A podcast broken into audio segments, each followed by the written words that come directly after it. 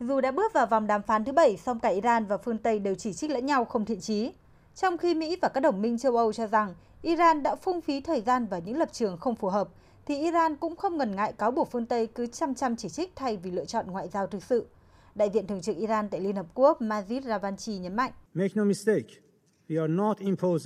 Iran không áp đặt bất kỳ điều kiện tiên quyết hoặc điều kiện mới nào, mà là những điều đã được nêu trong kế hoạch hành động chung toàn diện và nghị quyết 2231. Nếu những điều kiện này không được đáp ứng đầy đủ, thỏa thuận sẽ trở nên vô nghĩa. Vì thế, chúng tôi kêu gọi thực hiện một cách đầy đủ, kịp thời, vô điều kiện và có thể kiểm chứng được đối với thỏa thuận năm 2015.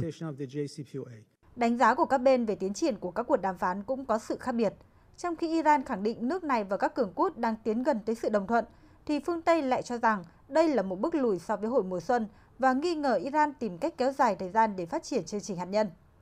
Phát biểu trong chuyến công du Đông Nam Á, Ngoại trưởng Mỹ Antony Blinken hồi tuần này cảnh báo nếu không có những tiến bộ nhanh chóng, thỏa thuận hạt nhân Iran sẽ trở thành vỏ rỗng trong khi nước Cộng hòa Hồi giáo đang có những bước tiến nhanh chóng trong chương trình hạt nhân.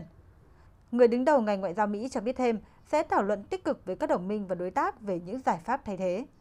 Trước tiến triển chậm chạp của các cuộc đàm phán, Phó Tổng thư ký Liên Hợp Quốc phụ trách các vấn đề chính trị và xây dựng hòa bình, Rosemarie Di Carlo kêu gọi các bên ngừng cuộc chiến đổ lỗi và nhanh chóng có những bước đi thiết thực nhằm hỗ trợ tiến trình đàm phán. I appeal to the United States Tôi kêu gọi Mỹ dỡ bỏ hoặc miễn trừ các biện pháp trừng phạt như được nêu trong kế hoạch hành động chung toàn diện và mở rộng các miễn trừ liên quan đến hoạt động buôn bán dầu mỏ của Iran, cũng như đối với một số hoạt động hạt nhân dân sự. Chúng tôi cũng kêu gọi nước Cộng hòa Hồi giáo Iran đảo ngược những bước đi không phù hợp với các cam kết trong thỏa thuận hạt nhân. Có thể nói những diễn biến hiện nay trái với dự đoán của nhiều chuyên gia cách đây gần một năm, khi ông Joe Biden đắc cử tổng thống với cam kết đưa Mỹ quay lại thỏa thuận hạt nhân. Vòng đàm phán thứ bảy này giữa Iran và các cường quốc cũng là vòng đàm phán đầu tiên kể từ khi Tổng thống Iran Ebrahim Raisi đắc cử hồi giữa năm nay.